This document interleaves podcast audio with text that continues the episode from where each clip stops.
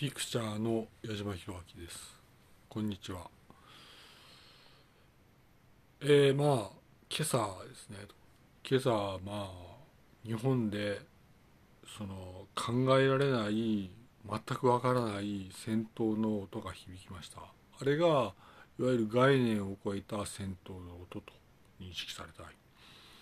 それでですね。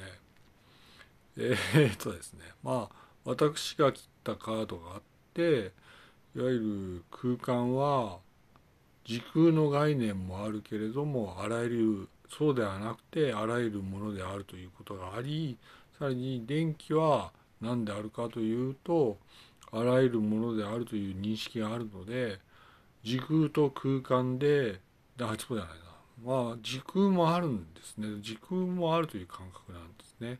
時間は発明されたと。いうことで時空概念にはなったんですがいわゆるあらゆるものである電気とあらゆるものである空間があるので補完し合っていわゆる新しい電気機器で明らかに安全な日本になるとこのように申し上げたいです。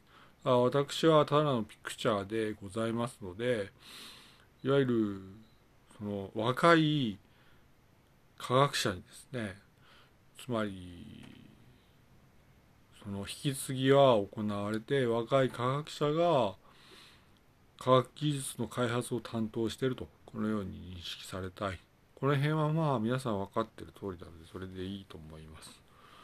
まあそうですね。まあ日本にはですねもうすごい古いものですね。これをこのまあいわゆる空間はあらゆるものであり時空概念もある。その時に電気はあらゆるものであるので、えー、いわゆる電気で空間を操作でき空間で電気を操作できるということがあるということで願いたいということですねと。えー、っとあとは特になくてとにかくこれは古いものなんですがあるんですよと。ただバレちゃったのでまあ出してくるということですね。まあ、騒いだ方もあるんですがもうバレてるので、はい、矢島弘明の開発です。